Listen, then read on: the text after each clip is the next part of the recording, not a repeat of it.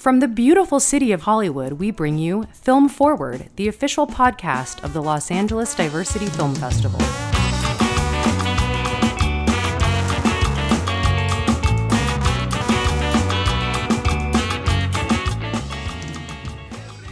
Hey, hey, welcome to Film Forward, everybody, the official podcast of the Los Angeles Diversity Film Festival. And speaking of the Los Angeles Diversity Film Festival, we have got a big event coming up this Thursday, August 17th at the Laemmle NoHo 7.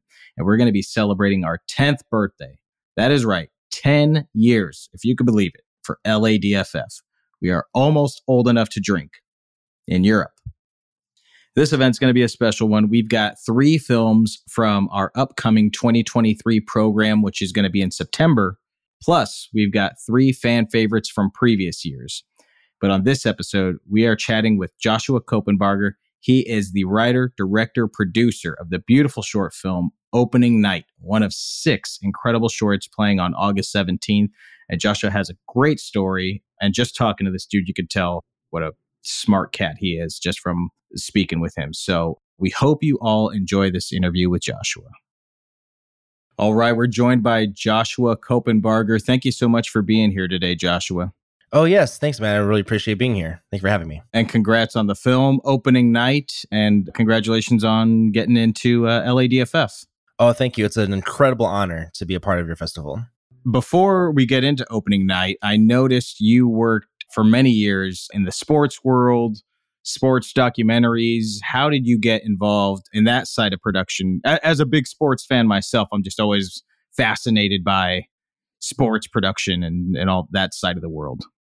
Oh, that's a it's a crazy story. Um, it's actually my it's been my primary bread and butter for, as you said, many years. I very much love my job, and every year I still tell myself I want to get out of it. but but yeah, uh, I guess going all the way back to the beginning, I actually did not grow up watching sports. It was not a part of my family thing. I didn't know what a touchdown was. I didn't know what a pick six was. I remember asking a Hall of Famer what was a pick six and he laughed at me. uh, but anyway, yeah. So when I was in college uh, back in St. Louis, that's where um, I'm from, Illinois, and I went to college in St. Louis at this uh, small private university called Webster, and it was 2011. The Cardinals were on a good streak, the baseball team, mm-hmm. and they won the World Series. It was one of the greatest moments of my life for some reason. I absolutely fell in love with the intensity of the game, the broadcast, the players, all my friends, and obviously everyone I knew was all obsessed with with the games. And I'll never forget me being in a uh, Orlando hotel watching the World Series um, of all places, and uh, uh, Game Six, and David Freese hitting that walk off home run, and Joe Buck's call. Uh, just one of those things that still gives me chills to this day thinking about it. But I fell in love with this thing called baseball, and I wanted to learn more about baseball. And for me to do that, I decided to, well, I'm a journalism major, I'm a film major. I might as well get my hands down and dirty filming some of it. And I joined this minor league baseball team that back in my hometown called the Normal Corn Belters. And they uh um they gave the me normal this, this corn belters? Normal corn belters. It was a very interesting name for a minor league baseball team but they gave me this opportunity to be their video production intern and uh, i created a whole bunch of videos for them and then i was like you know what? I just want to go work for the cardinals you know because why not? And uh, fox sports midwest was the broadcaster at the time and there's this incredibly long internship process that had to go through on getting just a job or anything and in, in St. Louis at the time, that was one of the very few paid internships to have in the city. So it was incredibly valuable to to work there. And since everyone's a Cardinals fan too, everyone wanted to work there as well. They only had two spots, and I believe hundreds of people apply every year. I got it by not applying. I found the coordinating producer's cell phone number and I called him up and said, Hey, can I have a job here? And he said, Show up tomorrow and it's yours. Boom. yeah, that was it. That was it. The old the old fashioned call them on the cell phone trick, right? So right. I I was able to get a job with them as an intern and went to the the DS, the CS, the everything. Great season of Cardinal baseball. And then after uh, um, the CS and the Cardinals lost. I think it was the Dodgers at the time. I can't remember. It's been it's been a while, but the uh, St. Louis Blues, the hockey team, was starting up. So uh, again, Fox Sports was the broadcaster for the Blues. So I asked, "Hey, can I go to a couple Blues games?" I met the director of entertainment over there, and I said, "Hey, I want to learn more about this hockey thing." He said, "Oh well, if you want an internship, uh, show up tomorrow, and the job's yours." So I showed up the next day, and I later became the Goalhorn guy. Did all their commercials, did all their videos for the board. Met one of my buddies there who brought me on with WWE, and he also helped me get a job with the St. Louis Rams. And from there, I stuck with the Rams. And when the Rams moved from St. Louis to LA, I was one of the few people they brought with them out here to Los Angeles. So I got to experience the whole NFL move, left my life in Missouri, and came out here. After the Rams for about a season, I left them to join Charter Spectrum Sportsnet to do their documentary show Backstage Dodgers. And mm-hmm. From there, I met one of my good buddies, Lucas, who was the assistant director of opening night. He went on to become bigger in Major League Baseball and essentially brought me on at the Major League level. So, working for the commissioner and all that good stuff, traveling around the world, filming baseball, having fun. And now I work at this place called Overtime, which is like an ESPN for Gen Zers, doing their sports documentaries. And yeah, that's pretty much been my my journey so far. Wow, man, what an incredible journey. It's incredible that you have that incredible career in sports and you came to it late. Hearing your story about, you know, experiencing the Cardinals win the World Series for the first time, it's just it's beautiful because you know, a lot of my f- friends, I have a lot of friends who are into sports. I also have a lot of friends who are, you know, artists. And sometimes artists are a little poo poo about sports or s- sports filmmaking or just sports in general. And I always tell them, I'm like, guys, there's no stories like sports stories. It's just, it's so real. It's so raw. And as you said, just the drama, the intensity, like it's something you, that you cannot fabricate. Uh, and it's uh, so I'm, I'm, glad you I'm glad you came to it, and I'm glad that it's now taken you all over the world. Oh, absolutely, and I agree with you 100. percent One of my things that I tell people all the time is, yeah, you're right. I didn't grow up watching sports or whatnot, but sports documentaries is not actually about sports. It's about these human mm-hmm. trials of overcoming something that's greater than themselves, and sports is merely just an avenue of telling that story and that's why i think i love it so much is i don't i don't need to know what every play is in hockey even though i do now but like i can right. be able to tell that story though through those avenues and, and then in some cases too i feel like being a sports fan being someone who loves football or being someone who loves baseball kind of ruins some of the story sometimes because you're so focused on let me tell you more about what happened during this game. I don't care about what right. happened during the game. I care about what happened to them and I care about what they're going through and I care about what's going on off of the field and off of the court. You know, that's more of what I like to do. So yeah, that's kind of my kind of my approach to it and something that's really gotten me a lot of uh a lot of what I do today now. So well, I could ask you questions about sports and sports documentaries for another five hours, but we will not do that. We'll save that for another day. Let's talk about uh, opening night. So you go from you know the sports world, and then you transition into making this narrative romance short film. Opening night. What was that transition like? Oh, I mean, it was actually a lot a lot easier than you thought it would be because you know documentaries um, still share a lot of similar narrative structure in general. So I always wanted to create narrative films. That's something that mm. um, was a passion of mine when I was a kid, something I've always wanted to get into. I just, when I was in college, I got sucked into sports and it became a good moneymaker. And I was like, I don't want to be a starving artist. So I might as well do this for a little bit, get some money, and then transition out. And you know 12 years later here i am trying to do that but uh yeah so opening night was kind of my my big thing of like hey you know what i kind of want to start start doing this and and whatnot and using my skills that i've learned as a sports documentary producer cinematographer editor use those skills to my advantage and start start doing this so yeah i remember uh well opening night is a true story first off based oh. on my life when I was in high school. So the entire film is is essentially the story of my first kiss that I had and exploring my own sexuality.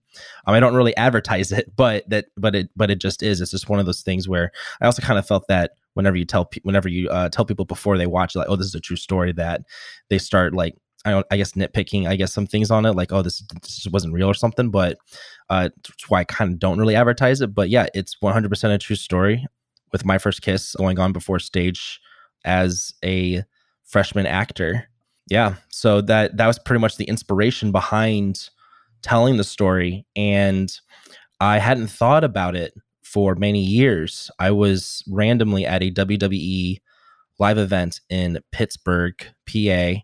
It I believe it got canceled because it was COVID. And Mm. sitting in this hotel and uh, in Pittsburgh, being like, "Oh, I got nothing to do now." And I was I was thinking about, oh, this would be a good time for me to like start writing up something just in general.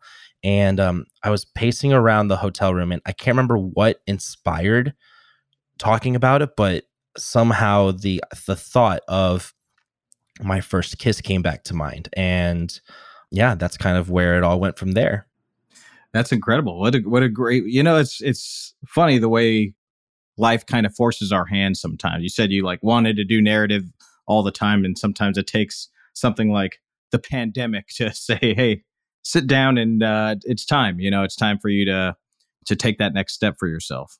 Oh, absolutely. And I uh, I'm someone who really likes to take chances, you know, and that's I think it's pretty evident when I went and called out coordinating producer on a cell phone.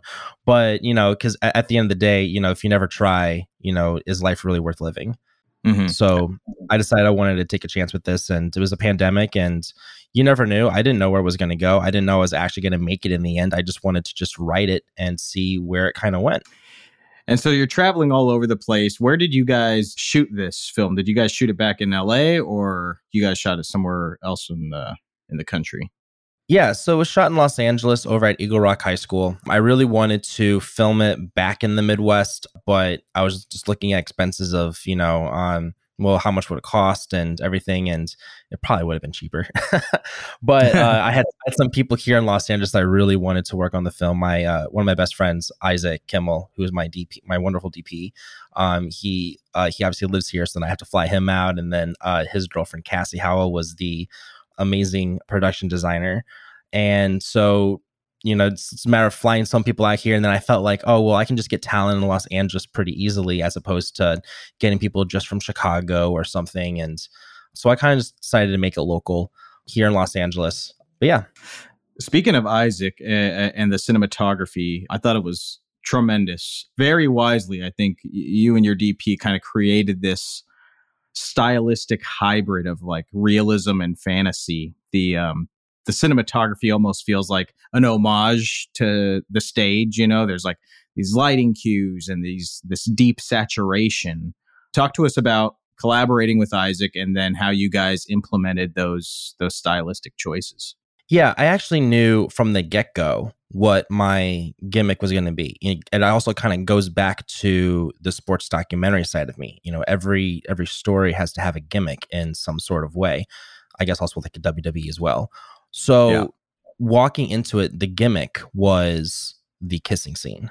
It's this it's this fantasy scene. He's he's like not not really dreaming about it, but it becomes like this surreal thing. So you have these lights that are going off in the background, um, and it's just this lively fantasy moment. And I was thinking about it more of like, well, it wouldn't really do it justice if you watch this short and it turns into this fantasy moment. What if it built up to that?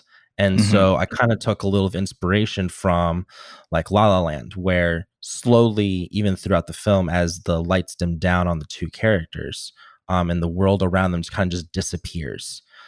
And then it turns into this giant thing at the end. And so I, I'm a big fan of of building up towards something. So there's so there's these three fantasy moments. One at the beginning that's not really a true fantasy moment. It just kind of is very small, and then it builds up to a bigger one in the second time, and then the third one is this full blown out actual fantasy sequence. Yeah, that's an excellent, uh, excellent approach, and it worked incredibly well.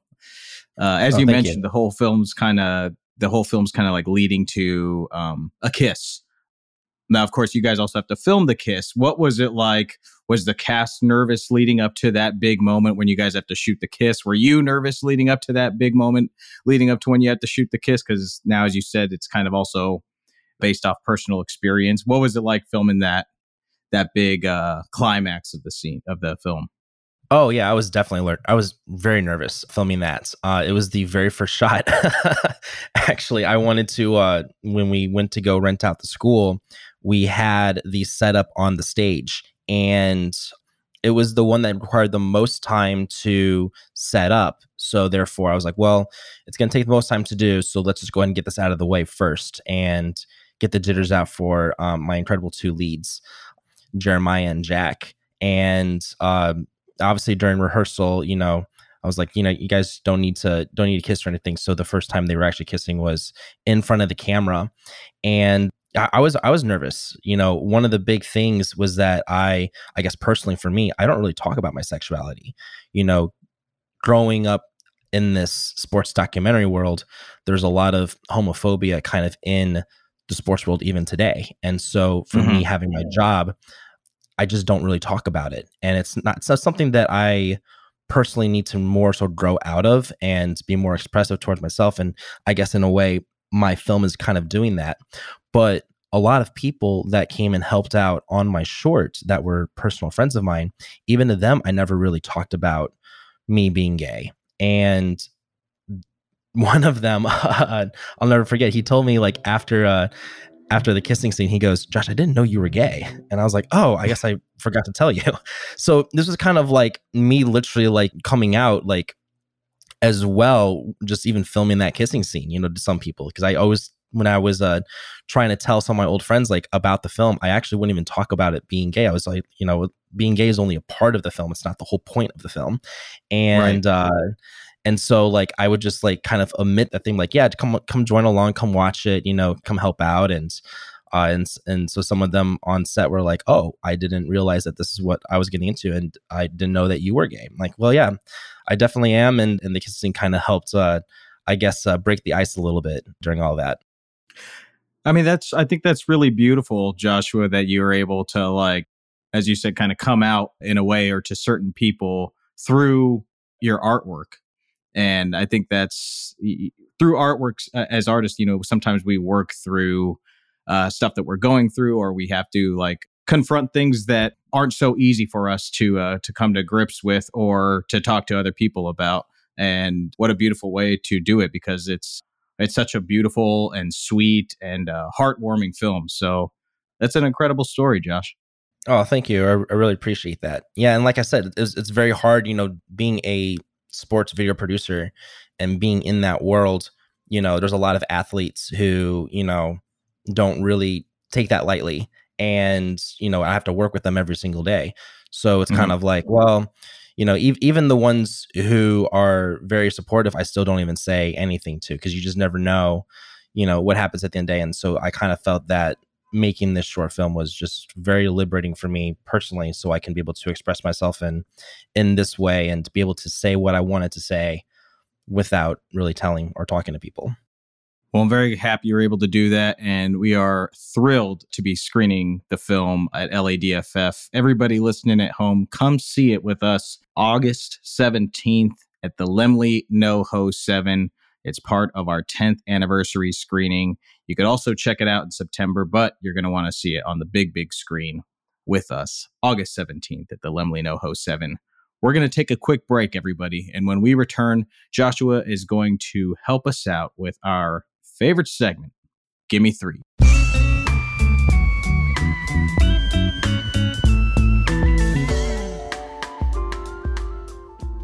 We'd like to take a minute to talk about LADFF sponsor E Minutes. E Minutes is a corporate entertainment law firm that handles the corporate minutes for more than 38,000 entities involved in the entertainment industry. Like last year, they're sponsoring an award with the Los Angeles Diversity Film Festival called the Emerging Filmmaker Award. You can learn more about our partnership with E Minutes Arts and their mission to amplify the voices of underrepresented storytellers at eminutes.com forward slash arts. That's eminutes.com forward slash arts.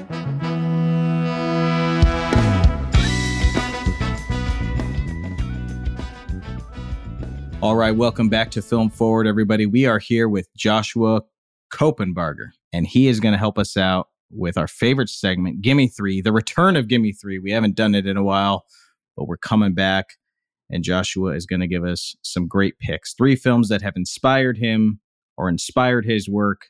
Joshua, let's get your first one, sir. Yes. Uh, so my first one, I think, uh, has to be kind of the obvious one, the "Call Me by Your Name." You know, obviously being a being a gay film and everything, it really kind of inspired. You know, watching these two characters just talk and kind of fall for each other. I know that when I was going through uh, with my DP Isaac on what lens choices we should use, uh, one thing I always kept on referring back to was, well, one great thing that I loved about Calling by Your Name was it was all shot on one 35 millimeter lens and being able mm-hmm. to show its landscape a bit and and and be a little bit more intimate. So a lot of this film was actually shot on a 35 millimeter lens for for kind of that reason, uh, and then I think it was done on an 85 too. So so definitely Call Me My Name is is the is the is the first inspiration. Well, yeah, that's a beautiful film, and I mean that like that film kind of made Timothée Chalamet like the movie star that he is today. Right? I mean, like he he really oh, blew up after that film. Incredible performance and an incredible incredible film. Excellent first choice, absolutely. Joshua. Let us get your second pick. Yeah, my second pick was uh, La La Land. I believe I had mentioned it earlier. You know, that kind of helped, you know, inspire how to do those dream sequences. And going back to working with uh, my DP Isaac, you know, about how to create these effects of this isolation with just our characters being in this fantasy moment, you know. So that was the big inspiration that La La Land helped inspired with this. Yeah, and I I really liked that film, and I had the pleasure of seeing it like a second time at the New Beverly Cinema, um, a 35 millimeter projection, and um, seeing that movie with a film projection was a whole different experience than seeing it even at a DCP in a theater the contrast and the colors were just like out of this world. What a what a beautifully shot film. And shout out to my friend Ari Robbins, who's the uh, steady cam operator and one of the camera operators on that film, who did just tremendous work on that movie. But um, yeah, excellent choice. I think an incredible, incredible musical. Yeah, I actually saw that film um, when it first opened. It was back at the ArcLight at the uh, Cinerama Dome, and so like being able to watch it on that screen also i believe that was also on a 35 millimeter print just uh absolutely incredible experience and um yeah I mean, and also the steady cam work was incredible um and really brought those sequences to life too. So yeah that that movie really helped inspired you know kind of a lot of a lot of the things in this film. Your third and final pick joshua. Uh, my third and final pick is Ladybird. Ladybird kind of helped inspire a lot of the look and kind of the idea of this character who's in, who's in high school and kind of exploring themselves. And uh, you know, Ladybird has like this uh, has this look of memory. Mm-hmm.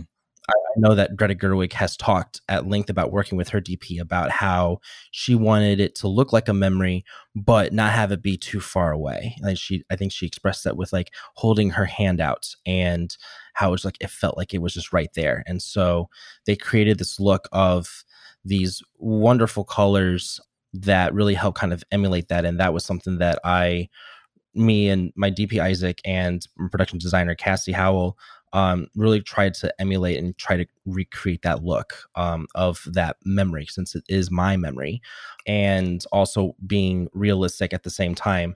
Yeah so uh, shout out to ladybird for that one. I have always i've loved ladybird uh, i love greta gerwig. She's like one of my favorite writers working today i always thought that film looked so unique and had like such a interesting euphoric feel and i could never like put my finger on what it was that they were doing to accomplish that and i think you might have just answered my question uh, discussing that like it feeling like a memory because that definitely is how it looks. Wow what uh, incredible film. I'm a sucker for a great coming of age story which is also why i love opening night so much um Three excellent choices, everybody. Check them out. And of course, check out opening night with us, LADFF, August 17th at the Laemmle NoHo 7. Joshua, thank you so much again for uh, for joining us today. Thanks for sharing your story. Congratulations on the film. And we hope that you'll come back on the show and we'll see you at the festival. Absolutely. Thank you so much for having me. I had a lot of fun here. Cool, brother. We'll see you soon. All right, there it is. Our interview with Joshua. What a great guy. Great movie. We're going to see him and we're going to see you on August 17th. Laemmle NoHo 7. Get your tickets at ladff.com. Stay tuned for more episodes of Film Forward because we're going to be covering LADFF, the Los Angeles Diversity Film Festival, because we've got even more events coming up in September. So if you like what you heard today, click that subscribe button, leave us a review. It really, really helps us out. And just stay tuned for everything. As I mentioned, ladff.com. You can get your tickets to our August 17th show as well as uh, our September events. We want to thank you all for listening to Film Forward, and we'll catch you next time. Our recording engineer and mixer is Anselm Kennedy. The podcast is produced by Anselm, Sonia Maru, and yours truly. Thanks for joining us on Film Forward, and you'll hear us next time.